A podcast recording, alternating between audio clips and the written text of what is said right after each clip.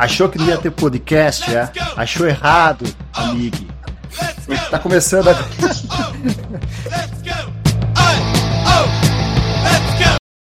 O que segue não é aconselhável para ninguém de nenhuma idade, desculpem. Tá começando agora então o nosso Goiaba Cast, um podcast tecnológico com os maiores nomes do nado sincronizado. E aí os corajosos que se juntaram a mim nessa primeira torrente de chorume, vou apresentar um a um aqui. Eu, o primeiro deles é, digamos assim, vive bem próximo de mim aqui. Ele é pai do Nino, atualmente está desempregado, bom, até segunda-feira pelo menos, né? É uma tiete de Fortran e é apaixonado profundamente por curling. Curling é aquele, aquele jogo de bocha que o pessoal joga na, no gelo, né? Como é que tá, Henrique? Acho que é, é mais ou menos por aí, né? É? É. Também aqui comigo o nosso, digamos assim, trépido desenvolvedor júnior. Ele que ainda usa Microsoft Windows em pleno anos 20 do século 21. Jogador profissional de LoL e talvez uh, obcecado por Tokusatsu, maybe Jaspion, Changeman, essas coisas maravilhosas. É ele. Vou pedir uma salva de aplausos para o nosso amigo João, popular Anco Gamer. Eba! É, porra! Tokugatsu até gosto, mas sinceramente ainda prefiro Power Rangers. Só deixar saber que é tudo a mesma coisa. É, tamo aí, né? Obrigado pelo convite. Conosco também hoje temos aqui o Alex Hills, atualmente Tech Lead na Wildlife, é, Kubernauta, isso eu copiei do, do LinkedIn dele, já foi ou é desenvolvedor Go, é evangelista de, de práticas Agile e, acima de tudo, eu acho que ele é um fervoroso entusiasta de badminton. E na frente dele, a gente não pode chamar o esporte de peteca, que eu acho que ele fica ofendido. Como é que tá, Alex? E aí, galera, beleza? Peteca tem que ser off the record, senão a gente perde a carteirinha do badminton. tem uma sociedade de badminton aí onde tu mora? Curitiba é um polo, um polo de peteca. Aqui as crianças desde o jardim de infância já jogam peteca. Os tá. caras jogam peteca usando raquete de ping-pong, isso aí mesmo. Tentar falar sério, gurizada. O assunto de hoje é, que a gente resolveu discutir é a respeito de Clean Architecture. E eu sei que o Alex já andou escrevendo artigos a respeito. É, eu não sei se tu chegou a gravar um vídeo, Alex, a respeito também no teu canal do YouTube. Cheguei, cheguei a botar lá. Poderia, então, eu acredito que a gente pode começar por uma breve introdução, se tu pudesse é, explicar para nós o que seria Clean Architecture? Tá, deixa eu tentar ser sucinto. Então, uh, acho que para mim a ideia do Clean Architecture é, é uma conclusão de que todo mundo chega, depois de algum tempo fazendo software em camada. A única diferença é que autores diferentes dão nomes diferentes e aí parece que todo mundo está sendo revolucionário.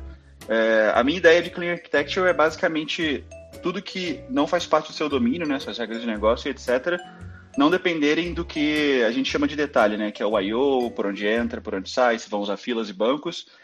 Todo o resto que alguém escreve sobre isso é firula, na minha opinião. Por exemplo, um dos maiores entusiastas, eu acho que, de, de Clean Architecture como nome é o Uncle Bob, né? Que ele é muito mais famoso na comunidade de orientação objeto e etc.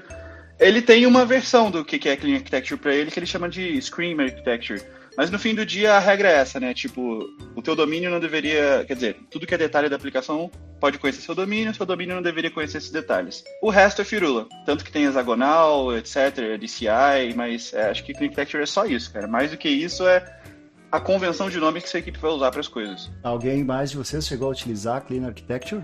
Ou tentar implementar? Nunca mexi com isso aí, não.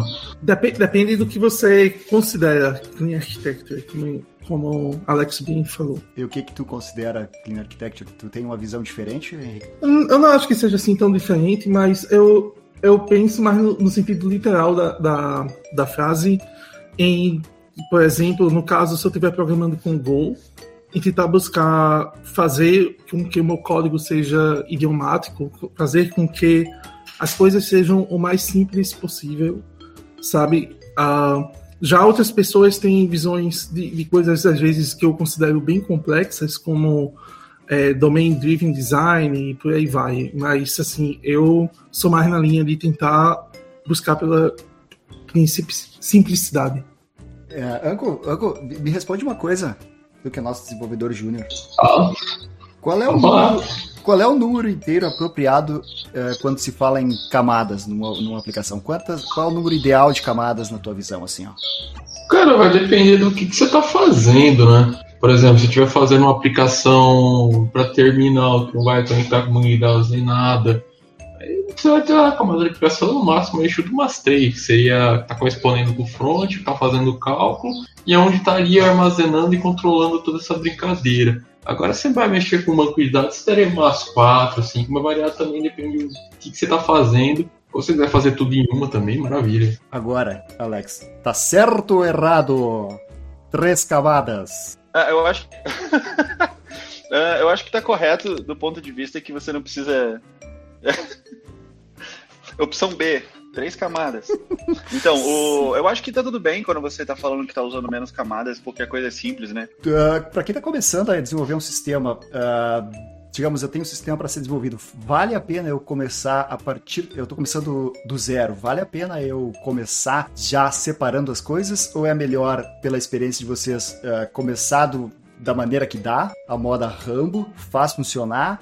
E depois tu vais separando e percebendo uh, que camada pertence cada entidade. Eu diria que é importante você fazer pelo menos um planejamento básico, porque se você começar um projeto, por exemplo, é, já escrevendo código sem fazer pelo menos alguns diagramas, que seja no papel ou que seja usando alguma ferramenta de UML ou o que, o que for que seja, se você não, não parar para fazer um planejamento básico do que você espera, você provavelmente é, vai acabar num resultado que não é tão bom quanto que você conseguiria se você planejasse à frente um, um pouco. Uh, de, mas assim, dito isso, ao menos para mim, é, eu faço muito alguma coisa quase como um protótipo, bem experimental no início, e aí se eu vejo que aquela ideia parece correta, aí eu faço um diagramazinho e, e em seguida que eu, que eu realmente começo a questão da implementação. Apenas depois de, de primeiro ter uma ideia de quais são as coisas que eu preciso, é, dos recursos que eu vou utilizar para saber como melhor fazer arquitetura e em seguida fazer um, um, um experimento bem básico. Alex, poderia dizer para nós aí uh, quais seriam as camadas, digamos assim, padrões em uma clean architecture? Digamos que eu tenho um CRUD bem básico que responde por uh, uma API REST, vamos supor.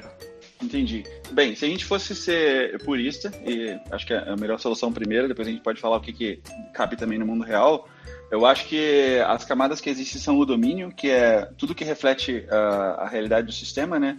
As regras de negócio e as entidades que estão envolvidas, tudo isso mora no domínio.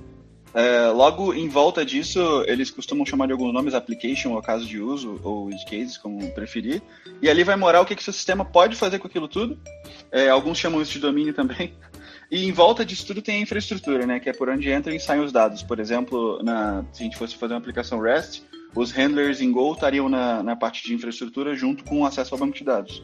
Mas não sei se precisa começar com muita coisa, sabe? Tipo, como, como o Henrique falou, se você está fazendo uma coisa menor, eu acho que você pode começar não tendo tantas nomenclaturas, vendo se aquilo funciona e tirando do papel. Mas eu acho que isso tem uma relação direta se seu time está fazendo MVP, ele quer provar alguma coisa mais rápido, versus começar um projeto, sei lá, que tem 10, 15 desenvolvedores, se não tiver as responsabilidades bem descritas no início, pode ser que gere muita confusão, né? Que nem todo mundo está acostumado a fazer arquitetura evolutiva. Uhum. Não, faz sentido, faz sentido. Então tu tens a definição do que seria a, uma camada de domínio e nela tu tem tanto os casos de uso quanto as entidades as representações, por exemplo, usuário, sei lá, artigo, tu tem todas essas Isso. englobadas na mesma, no mesmo, no mesmo, digamos assim, vamos tentar falar mais uh, pro lado de Go. Seria tudo no mesmo pacote ou não? Tu teria, por exemplo, lá a entidade ou a estrutura usuário. Ela, ela viveria dentro da, da, do mesmo pacote que os casos de uso relacionados ao usuário ou não? É, eu acho que isso, é uma escolha do, do recorte dos pacotes, mas eu acho que um, um preferencial, pelo menos para mim, é, esses casos de uso do usuário morariam no pacote do usuário. Eu acho que tem mais a ver com o Go. Porque se fosse numas linguagens tipo o famigerado que não podia deixar de aparecer, eu acho que as coisas acabam morando onde, pelo que elas fazem, né? Ah, aqui é o controle, então todo mundo mora aqui, etc. Mas eu acho que em Go eu colocaria de uma forma onde o que se faz com o usuário fica dentro de usuário. Eu já vi, eu já vi approaches diferentes. Por exemplo, eu vi pessoas que costumam colocar digamos que essa estrutura usuário, ela ficaria na, no root do projeto, todas as estruturas básicas ficariam na, no barra do projeto, né? Sem, sem, seria do, praticamente uh, sem ser num subpacote da aplicação, ficaria dentro do root mesmo. E aí tu terias uma camada separada para os casos de uso, às vezes chamadas de serviços, às vezes chamadas de user cases, e aí sim aí teria a camada de handlers, que, tá, que aí, aí, tem um pouco de, de, de divergência das, da, da, minha vivência, do que eu vi até agora, com o que tu falou de, de dos handlers serem parte da infraestrutura. O que eu tinha visto era que os handlers seria, seriam a, a camada que receberia a entrada dos dados, esses dados, e aí os handlers seriam, uh, chamariam casos de uso, e casos de uso trabalhariam com as entidades através de um repositório ou algo assim. Está muito fora da, da, da, visão de Clean Architecture isso? Não, na verdade está perfeito. É que como eu falei antes, né, o Clean Architecture é só a direção das dependências. Essa forma de organizar, ela tá, tá 100% aderente. É, eu acho que o Ben Johnson usa daquela forma que você disse. Ele usa todas as entidades na raiz e tudo que precisar as entidades estão em pacotes específicos. Eu acho que isso também é clean. Eu acho que não é o clean do Uncle Bob, sabe? Tipo, porque ele acabou dando uma subvertida na coisa. Como se hum. tudo que ele falasse fosse o clean e todo o resto fosse alguma coisa que tem que se basear no livro dele. Só que a ideia já existe antes, né? Renova, as coisas se renovam, né? Sim, exatamente. Inclusive no, no hexagonal, todas as entradas, como você disse dos handlers, eles chamam de ports e, no, e quando a gente vai acessar um, meio externo, tem os adapters lá, né? E quando, quando, quando esses objetos, digamos assim, uh, quando esses objetos, por exemplo, um objeto usuário, uma structure uh, usuário, quando ela, digamos que o repositório, então, é a camada que faz o acesso ao banco de dados, pega o dado lá do, vamos supor, uh, de, um, de uma tabela, converte esse dado em numa estrutura usuário e retorna essa estrutura usuário para um caso de uso específico, digamos assim, que eu esteja autenticando o usuário, enfim, eu preciso do usuário. E quando, e quando eu exponho esses dados para fora, essa comunicação entre camadas, vocês veem como necessária uma conversão de dados ou vocês preferem com que o usuário, a visão externa da entidade usuário seja a mesma da visão interna? Uh, mera reflexão do que está no banco de dados, ao invés de ficar convertendo esse dado em, é, conforme ele vai subindo ou passando de uma camada para outra. Você disse, por exemplo, é, fazer, digamos, pegar um. Como é que eu posso dizer isso? Pelo que você está me, me dizendo, o que eu estou entendendo é quando você, por exemplo, pega algum resultado do banco de dados e coloca em um tipo e depois você acaba criando um novo tipo para expor ele numa API externa. É isso? Isso, isso, porque a, a, a, o que, o que eu tava, onde eu estava querendo chegar é assim, é de tu transformar, por exemplo, de tu dar mais independência, que tu vais ter na camada de handlers, ou na camada de, na, mais externa, tu vai trabalhar com um formato de dado e lá dentro o formato é outro. Então, para o usuário que está acessando o sistema, uh, ele vai sempre ter compatibilidade, independente de como o banco de dados for modelado. Não sei se eu, se eu fui claro. Entendi. É, então, eu tenho mixed feelings sobre isso. É, por, por, um lado, eu prefiro que eu exponha direto o que eu já estava usando, porque se eu for fazer rigidamente uma é, estrutura sempre que eu for expor alguma coisa externa, vai ser mais código que eu vou ter que manter, talvez mais código que eu vá ter que testar e por aí vai. Então, se eu posso expor o que está interno diretamente, para mim, isso é a melhor opção. É, pode ser o caso de, de que às vezes você quer ter algum controle maior, é, você pode ter restrições a respeito do que você vai expor na API externa, por exemplo, e por aí vai. E pode ser uma boa prática você sempre tomar o cuidado de, de passar para um novo tipo, por exemplo, se você tiver, digamos, é, retornando um JSON, ao invés de retornar aquele objeto interno, criar um, um novo objeto que seja, sei lá, talvez até auditado para ver se você não está vazando nenhuma informação que não deveria ser parte daquela API e por aí vai.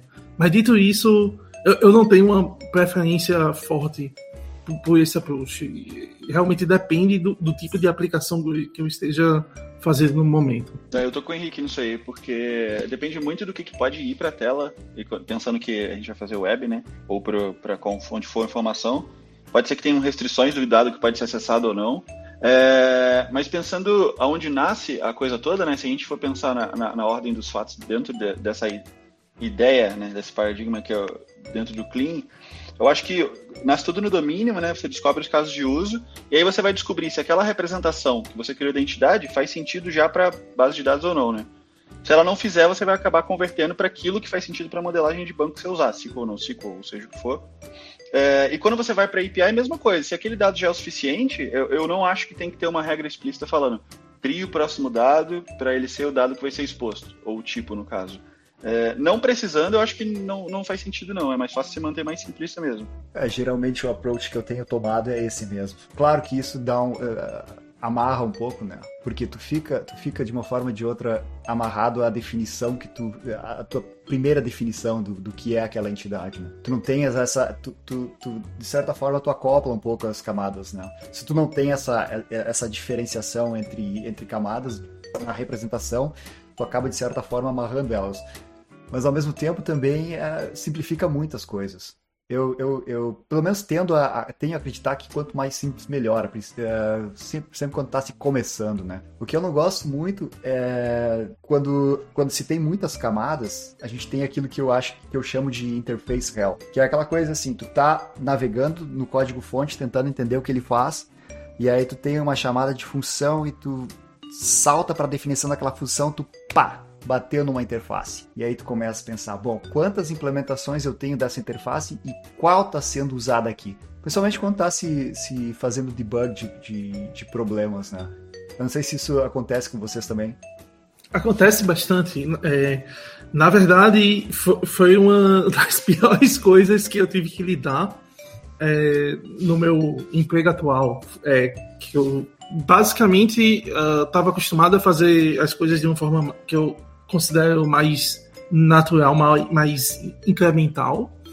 E quando entrei na empresa, eu descobri que para tudo se usava interfaces é, e, e, e, adapters e, e por aí vai, tentando desacoplar o código, mas de uma forma que deixava testar, testar é, realmente complexo, porque às vezes eu, eu ia criar um teste, por exemplo, e, e tinha uma dificuldade bem maior, porque eu, eu tinha que tomar o cuidado de não acabar, por exemplo, criando uma implementação e que eu acabasse, sei lá, um mock, que eu acabasse fazendo a besteira de testar um mock e me esquecer de testar uh, alguma coisa que realmente fosse utilizada no código de produção. E quando eu falo isso, é porque eu vi vários casos é, lá, onde tinha um, um pouco de código que, que fazia um teste, que provava que alguma coisa estava funcionando, digamos assim, só que aí fazia uma mudança é, em outra parte do código e aquilo dali deveria quebrar por conta de alguma,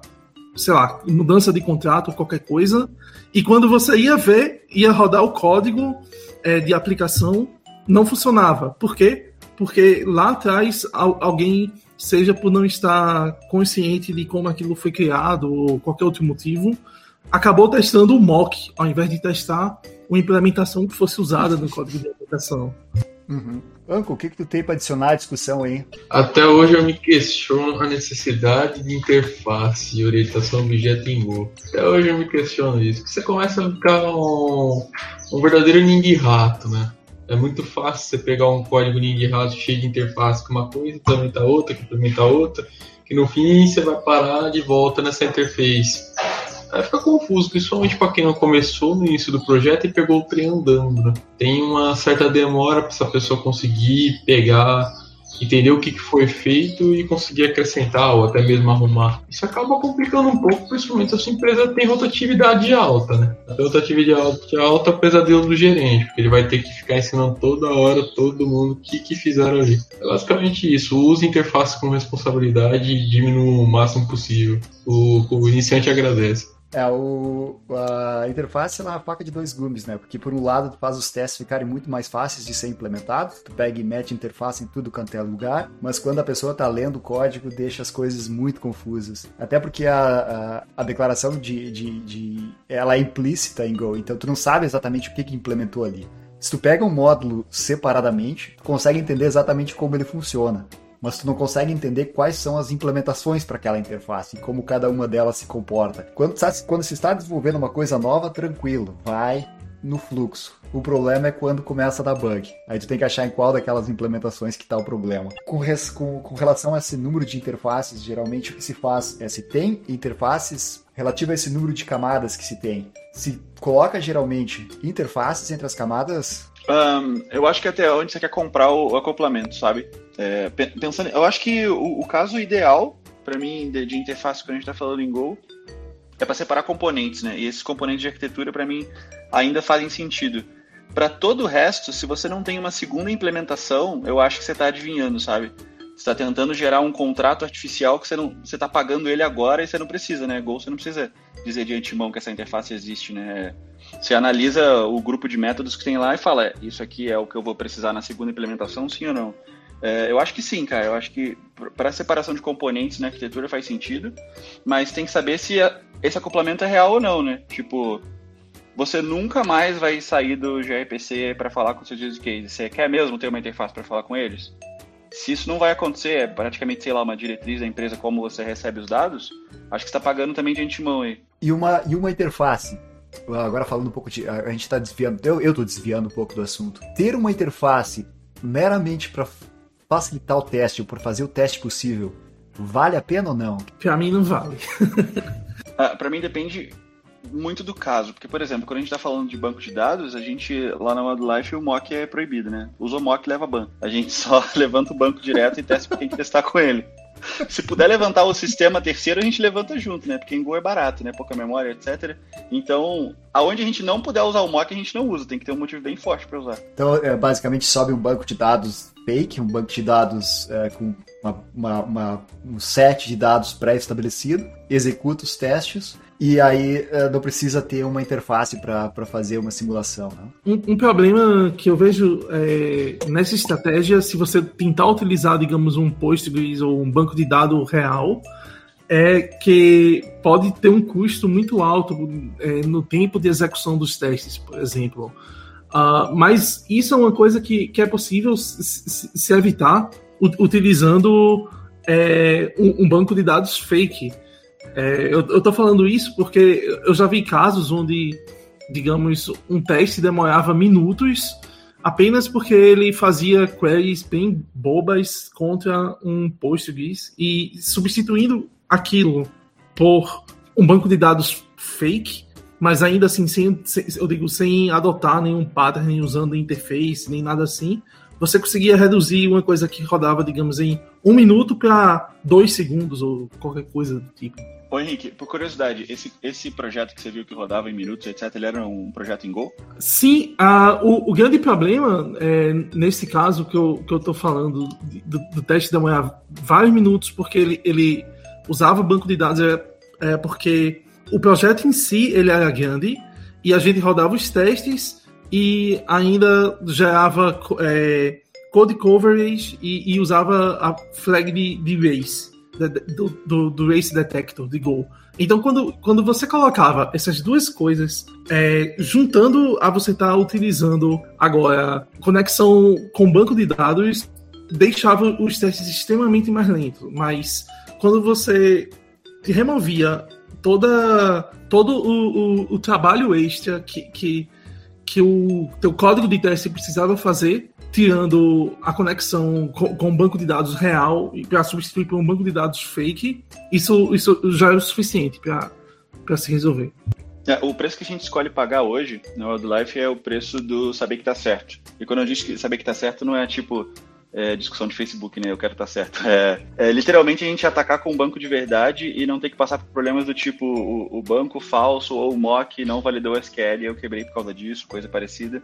Mas, mas, a experiência que a gente está tendo hoje, por exemplo, com o sistema que tem Postgres, é o seguinte: é, o Postgres, quando ele sobe durante os testes, ele sobe mais ou menos, né? Claro que vai depender de máquina, mas alguma coisa entre 4 e 5 segundos. E todo o resto dos testes, assim, alguma coisa que são algumas centenas de testes, raramente rodam em mais do que mais 2 segundos. Então, tipo, acho que o pior tempo que a gente tem de teste rodando, com integração, inclusive, dá uns 8 segundos todos os testes. Então, é pro que a gente viu de feedback que a gente queria ter, mais a garantia que funcionava, acho que 8 segundos tá, tá ok, sabe? A gente quer pagar ele. Sim, sim, faz, faz todo sentido. Uh, nesse caso, é, uma coisa que quando você fala que é 8 segundos, eu imagino que ele não está não tá utilizando é, flag de, de, do Race Detector, nem está gerando code coverage, correto? O, o, coverage, sim. O Detector eu tenho que, tenho que conferir. Posso ver aqui enquanto isso. Uhum. Massa. Tipo, uh, uma, solu uma possível solução, que aí, claro, deve ser pesada se vale a pena, é você utilizar o, um banco de dados fake com o Race Detector e com Code Coverage, mais é, um teste de integração normal contra um banco de dados real, por, por exemplo. Isso, para mim, é uma coisa que facilita na hora do desenvolvimento, mas eu acredito que teste de integração contra um banco de dados real e tudo mais, como você falou, realmente também é, é uma coisa essencial se você busca garantir a qualidade do, do seu projeto. É sempre aquela questão, né? Quando está se falando em unit test, um unit test que depende de um banco de dados, se for puritano, ele não é unit test. Mas aí o que se perde de, de vista é que, é que o teste serve realmente para verificar se está funcionando ou não. Então, o teste é... serve realmente para testar. É. o plantão de notícias aqui do, da conversa trouxe uma notícia. Então, rodando com, te, com o, o Race Detector, com o, o profile de, de coverage, dá 11 segundos. Pô, legal. Muito bom. Subiu de 8 para 11. É, com, com o Race junto, ele ganhou uns 3 segundos aí. Ah, tá ótimo, tá ótimo. É, um, é o preço que eu pagaria tranquilamente para poder dormir sossegado. Eu também. E, e, aí eu fico me perguntando se, se a razão do teste demorar tantos minutos foi porque essa minha experiência tinha uma certa coisa chamada ORM no meio. Que rufem os tambores. Melhor coisa, lá vamos. eu não queria trazer esse assunto, mas ele acabou chegando de uma forma que eu nem esperava. Ah, já, já trouxeram o assunto, já trouxeram o assunto ORM. A gente está quase gabaritando gabaritando uma semana de discussões no canal do Go do, do Telegram. Só, só pra dizer também que fora o mock, o RM também é ban lá né, no Wildlife. Que maravilha. Que maravilha. Que maravilha. Que maravilha. É, é uma maravilha quando você tem que lidar com o jogo. Mas aí, basicamente, não é uma maravilha de novo, né? Você botou outro empecilho aí na história. eu, eu tenho. Eu, eu, vou fazer uma defesa do aqui. É, eu sempre tinha uma imagem horrível de. Acabou que eu fui fazer um curso superior e se usava eu fiquei horrorizado no início, mas depois eu vi que tem como você programar em de uma forma um pouco mais sana do que a gente vê por aí mas ainda assim não seria de hipótese alguma uma linguagem que eu iria buscar para trabalhar. Ou, então menos ainda fazer um projeto é, pessoal. Então você me fala qual foi a maneira mais fácil, porque eu apanhei para que um cacete. Provavelmente todo mundo, todo mundo é muito forte, né? Mas a, a grande maioria das pessoas que estão entrando em Go hoje em dia, o background delas é muito pouca gente embarcado e a grande maioria da galera veio de alguma coisa parecida com orientado objeto. E aí eu vejo que a galera traz essa, essas experiências antigas bem forte e tentam implementar em Go. Só que tem um, tem um mantra, tem um, um, testamento escondido que se chama Go Away, que ninguém consegue falar o que, que é o Go Away, mas toda vez que aparece alguém fala, isso não é Go Away. O que, que é Go Away pra vocês? então, Cara, é... fala, fala você primeiro, eu vou por último. Certeza? Tá bom. É, então, para mim, olha o código do projeto Go, por exemplo. Para mim, uma, se você está tentando fazer as coisas é, desse tal Go aí que você fala, para mim é você tentar buscar escrever código idiomático. E por idiomático, eu, eu não sei exatamente qual a resposta dessa pergunta, mas eu, eu indicaria você olhar o código da própria linguagem para ver como as coisas são separadas, para ver, por exemplo, o pacote HTTP ele resolve basicamente tudo, tanto do client como do server, em diferentes arquivos quando relevante, mas ele, ele não tenta fazer uma coisa que se pareça com código, por exemplo, que cada, sei lá, o pessoal cria um arquivo para o interface, aí outro arquivo para implementação e por aí vai. Então eu diria que, que, que o que você está chamando de Go Away pode ser essas coisas, tipo, do estilo do, do código, também tentar buscar escrever o, o código de uma forma simples e, e, e clara, parecendo. Bom, eu, eu diria que para mim é. Imagina que você fosse escrever um código em C, sei lá, de algum projetinho pequeno e simples. Só que aí você vai fazer em Go. Aí agora traduz um, um programa de C para Go. Para mim, o, o, quando você pergunta isso, é mais ou menos nessa linha. Eu sei que eu não expliquei nada, mas eu tentei. É, passou cinco minutos e não deu para entender nada aí, colega. não, eu acho que eu, eu acho que Go Away é uma maneira que não é Away, entendeu?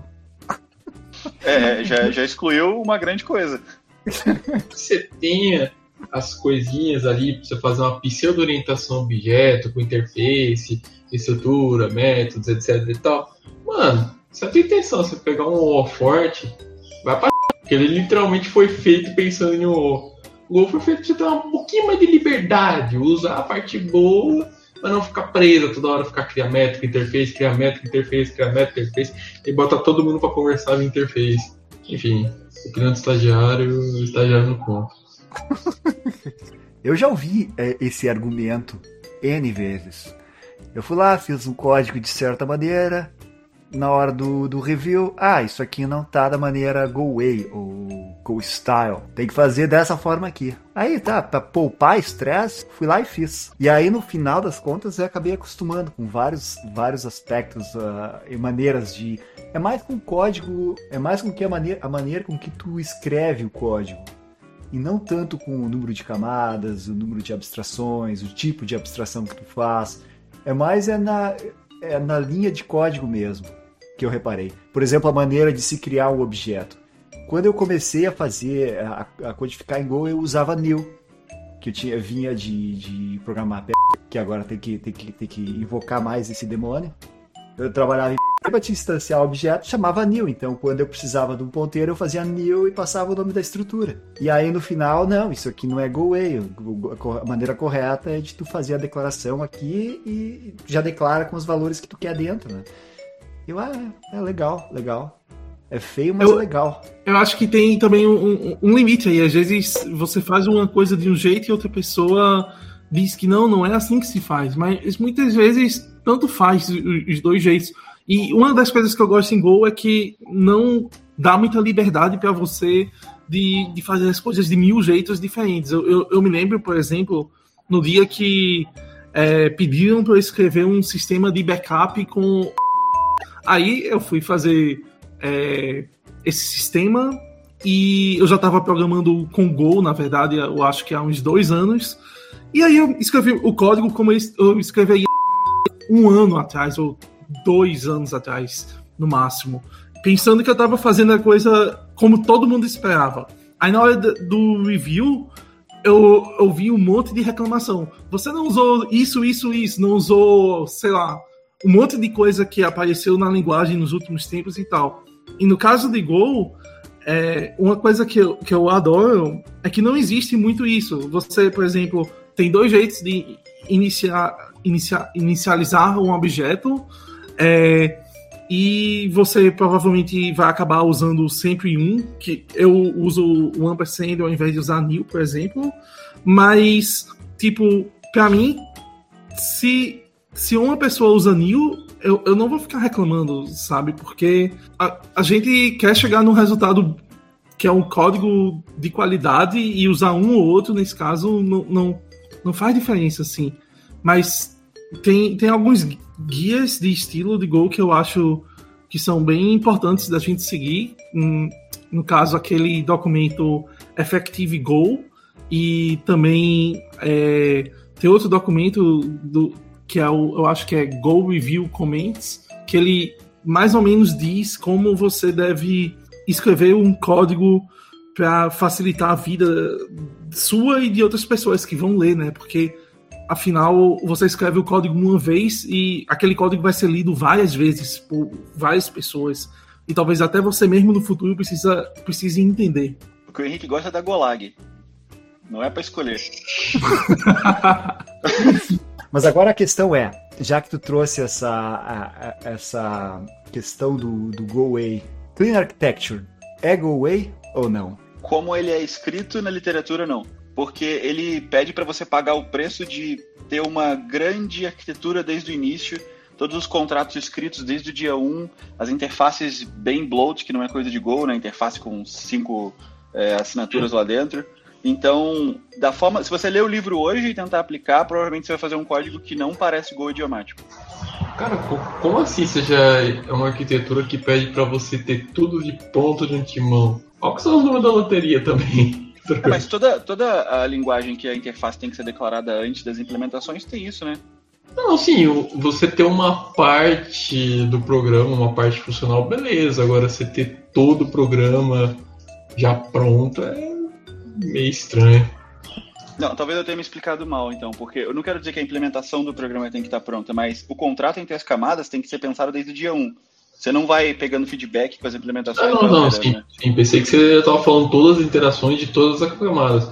Como se já tivesse um produto pronto, final, acabado, praticamente morto. Mas isso é Rails o nome. É, é, a gente vai ser queimado na tocha depois dessa. Eu acredito que eu acredito, eu acredito que a grande vantagem quando tu começa a pensar em Clean Architecture do começo é, é, exatamente essa, porque ele te força a pensar no sistema como um todo. No início tu vai estar só fazendo o design dos contratos de comunicação entre elas, mas depois para te expandir tu vai ter aquele, tu vai ter a, a big picture. Ah, mano, mas que nem pega aí, por exemplo, o Pix Ninguém imaginava que brasileiro ia usar aquilo pra paquera, ia ter precisado da opção de bloquear alguém que te mandar pix. Senão a tua ex fica te enchendo o saco. Ninguém no Banco Central imaginava mano, que podia acontecer uma coisa dessa. E ninguém aconteceu. Agora você pega um negócio que limita você desde o começo, te dá uma dificuldade enorme de expandir para resolver esses pequenos pepininhos. Mas, Anchor, é, é, pelo contrário, ele tem pontos de extensão claros e não um monte de código misturado, né? Por exemplo, se o Pix tem que hum. mudar, como o caso de uso de ah, agora eu preciso de bloquear o usuário. É uma coisa que você sabe aonde está, porque é claro aonde ficam esse tipo de contrato, aonde implementa, com que banco fala. É, você paga o preço antes de definir essas direções. É, exatamente foi o que eu pensei era que você falou, que você tinha que definir tudo desde o começo. Ah, o cara tá fechando tudo no começo, se puder expandir, já era. É, que se vai ter sucesso nas implementações é, é debatível, mas é, é, o tipo de arquitetura que é criado para ser extensível. Por isso que você paga o preço de algumas abstrações que em outros modelos você não vai ter. Ah, interessante, interessante. Deixa eu colocar um exemplo prático aqui. Suponhamos que eu tenha que fazer, uh, eu estou desenvolvendo uma API de cadastro de usuários. Toda vez que um usuário vai lá e se registra, um registro de usuários na verdade, toda vez que o usuário vai lá e se registra no meu sistema, eu preciso que o e-mail seja disparado. Da maneira com que eu vejo, e eu quero ver se vocês concordam, o usuário seria uma parte dessa camada de domínio, a parte de recepção dos dados de a, API, a API REST seria a parte dos handlers ou da camada de aplicação, eu acho que foi esse termo que o Alex usou, e essa parte de envio de e-mail, porque ela lida também com certos aspectos bem técnicos de comunicação, por exemplo, SMTP. Ela, ela, ela, essa, esse objeto, essa entidade viveria em qual camada? Tá, é, como é que eu vejo isso? A, a, interação com esse sistema que vai falar SMTP vai estar localizado na infraestrutura junto com o que teria a, a relação com o banco de dados, né? Ou como fala com Postgres, ou como fala com o sistema de mensageria. Tá lá a dificuldade técnica, né? Como faz isso para isso acontecer, o efeito colateral em si. É, a declaração de como o seu domínio interage com, esse, com, essa, com essa implementação vai estar declarada no domínio. Vai ter lá uma interface de quando eu crio e-mails, o que, que eu preciso receber. Então, se eu trocar de uma implementação para outra, você vai poder não afetar o seu domínio, né? Porque o que o seu domínio sabe é, preciso enviar o e-mail. E aí, o que, que precisa estar ali, né? Se é o, o, a cópia com, para onde vai, qual é a mensagem, isso faz parte do contrato que você vai falar no dia 1. E aí que entra aquela discussão de go ou não go. É, você pode escolher isso para ter essa flexibilidade, mas você tem que ver se você vai ter outro método de mandar e-mail? Será que você não quer ter esse tipo de acoplamento? E aí esse trade-off você vai fazer com o seu time. Porque depende do projeto, né? Se a gente martelar que é de um jeito só, é Golag de novo. Então, a, a parte, digamos assim, a, recebi o dado. A, o Headler recebeu esse dado via REST, fez uma validação básica e chamou um método dentro do domínio que poderia ser um método dentro do user cases, ou um método dentro de qualquer outro nome de pacote, mas que faz parte do domínio. Esse uhum. método vai usar o repositório para salvar. Vai chamar outro método uh, passando uh, o usuário ou passando, uh, passando de repente a própria estrutura de usuário para o repository, instruindo o repositório para salvar isso no banco. A camada de repository iria usar uma, uma entidade de de infraestrutura para salvar, que poderia ser a representação de um banco de dados Postgre, para salvar esse dado, e retornaria. Retornaria para a camada de aplicação de novo, ou para user cases, e essa e na sequência dessa, desse caso de uso seria enviar o e-mail. Então a comunicação seria a partir da camada dessa camada de aplicação com uma entidade, digamos, que converse via SMTP com o Gmail, por exemplo. É mais ou menos por aí? Exato, isso mesmo. Anco, uma pergunta pra ti. Manda. VI ou IMAX? No quê? Desculpa. Anco ou breve? tu não entendeu a pergunta ou tu tá se esquivando dela? Não, não, eu entendi EGAS ou Max. É isso aí mesmo? VI ou IMAX? É nem que porra é essa, deixa eu lembrar. É, mano do céu, mano. Ah, tem que fazer uma seleção. Eu pensei que a pergunta. Eu pensei que a pergunta ia ser feita VI e IMAX e por que VI? Cara, eu não sei nem o que, que é isso, velho. Isso aí não sai da minha época, não. Essas coisas não se falam na faculdade. Qual, qual editor de texto você usa? Ah, VS Code, cara. É, Delphi approves, né? Isso é muito sacanagem. E o portal de transparência saiu do ar, né? Então não dá pra ver ele, literalmente. Eu não sei se foi atingido o objetivo ou não. É. Aquilo que agora que você falou, é verdade, tem essa também. Uh, eu, eu, eu havia feito uma lista de tópicos, tá, pra gente conversar, eu acredito que todos eles foram cobertos aqui. Uh, a gente acabou até indo para assuntos que a gente não, não, não havia planejado, ou eu não havia planejado, mas foi, foi muito bacana. E só vou dar um. Vamos só fazer agora nossos agradecimentos aí, vou fazer um, um tchau final aí. Vamos lá, vamos ver o que acontece. Vamos ver que linguagem que a gente vai criticar dessa vez. Então vamos fazer o seguinte agora, vamos encerrar essa bagaça, essa torrente de chorume, vamos fechar a, a, a barragem aqui, porque ninguém aguenta mais o cheiro ruim. E para dar o nosso adeus, ou o nosso até logo, eu vou passar a palavra pro Anco. Banda Anco, dê o nosso até breve. Até breve. Até mais, gente. Boa tarde obedeçam seus pais, não comam bem, se protejam, fiquem em casa e usem máscara se sair. Obrigado. Alex, gostaria de dizer, deixar algumas últimas palavras? É, eu vou falar que tudo que o Ango falou tem que ser feito para ter a, a posição do, de outro profissional dizendo. E aí a gente faz um, um sindicato do, contra o Covid aqui no, na conversa. Por favor, Fora isso. Fora isso, valeu pela conversa, foi legal. Até a próxima. E quem estiver ouvindo fora da quarentena pode ouvir correndo, fazendo exercícios, etc. Maravilha. Saúde é importante. Saúde é que interessa, como diria aquele outro lá. Henrique. E aí, é, obrigado pela oportunidade e até logo. Arrumar um emprego, cara. O Henrique, o Henrique vai trabalhar agora no ramo. O Henrique vai trabalhar agora no ramo da moda. É, vou trabalhar na Fashion Industry. Yeah. O RM é moda. exatamente. agora, agora, eu vou ter que me vestir bem, né? Ah, sim. Ah, sim. Mas vai ter desconto, não? Vai ter, vai ter. Vai. Trabalhar de terno, mano. Meu sonho, mas com o calor faz aqui não, não cola não. Também não precisa ser tanto, né? Ah. O pessoal, muito obrigado pelo tempo teu... de vocês. go ahead, go ahead. Anco, o, Anco, teu sonho é trabalhar de terno? Cara, eu sempre quis usar um terno, mas assim, não Faz uma festa. Bem, não, Você pode alugar um, né, cara? Acontece também. O problema não é, não é por alugar o terno em si, o problema é o, ter onde usar ele, né? Porque pra ir no mercado de terno é complicado. É, tu pode ir fingir que é tipo o dono do mercado, né? É. Começa então, a falar você com os funcionários. ou então você é confundido com segurança. Trocar uma ideia com o funcionário é ótimo, hein? Cara, e aí, uma como vez, estão as coisas? uma vez eu tava de boinha assim dentro da. Aquela hora famosa, tipo. Ah, não vou falar o nome aqui porque vai talvez dê ruim. Aí Do nada chega um outro cliente e começa a perguntar as coisas pra mim, não digitar, eu começo a responder, e depois perguntar você trabalha aqui? Eu falo, não. Que loja que foi? Cara, ela ficava no Iguatemi. Fala falando o nome daquelas lojas, tipo IKEA. Mas Não é IKEA. E aqui Ah, não tem no Brasil, infelizmente. Toque Stock? Outra, outra, outra. Etna. É o Chan? Ah, acho que depois dessa é melhor encerrar. A Etna, ou alguma coisa do tipo assim.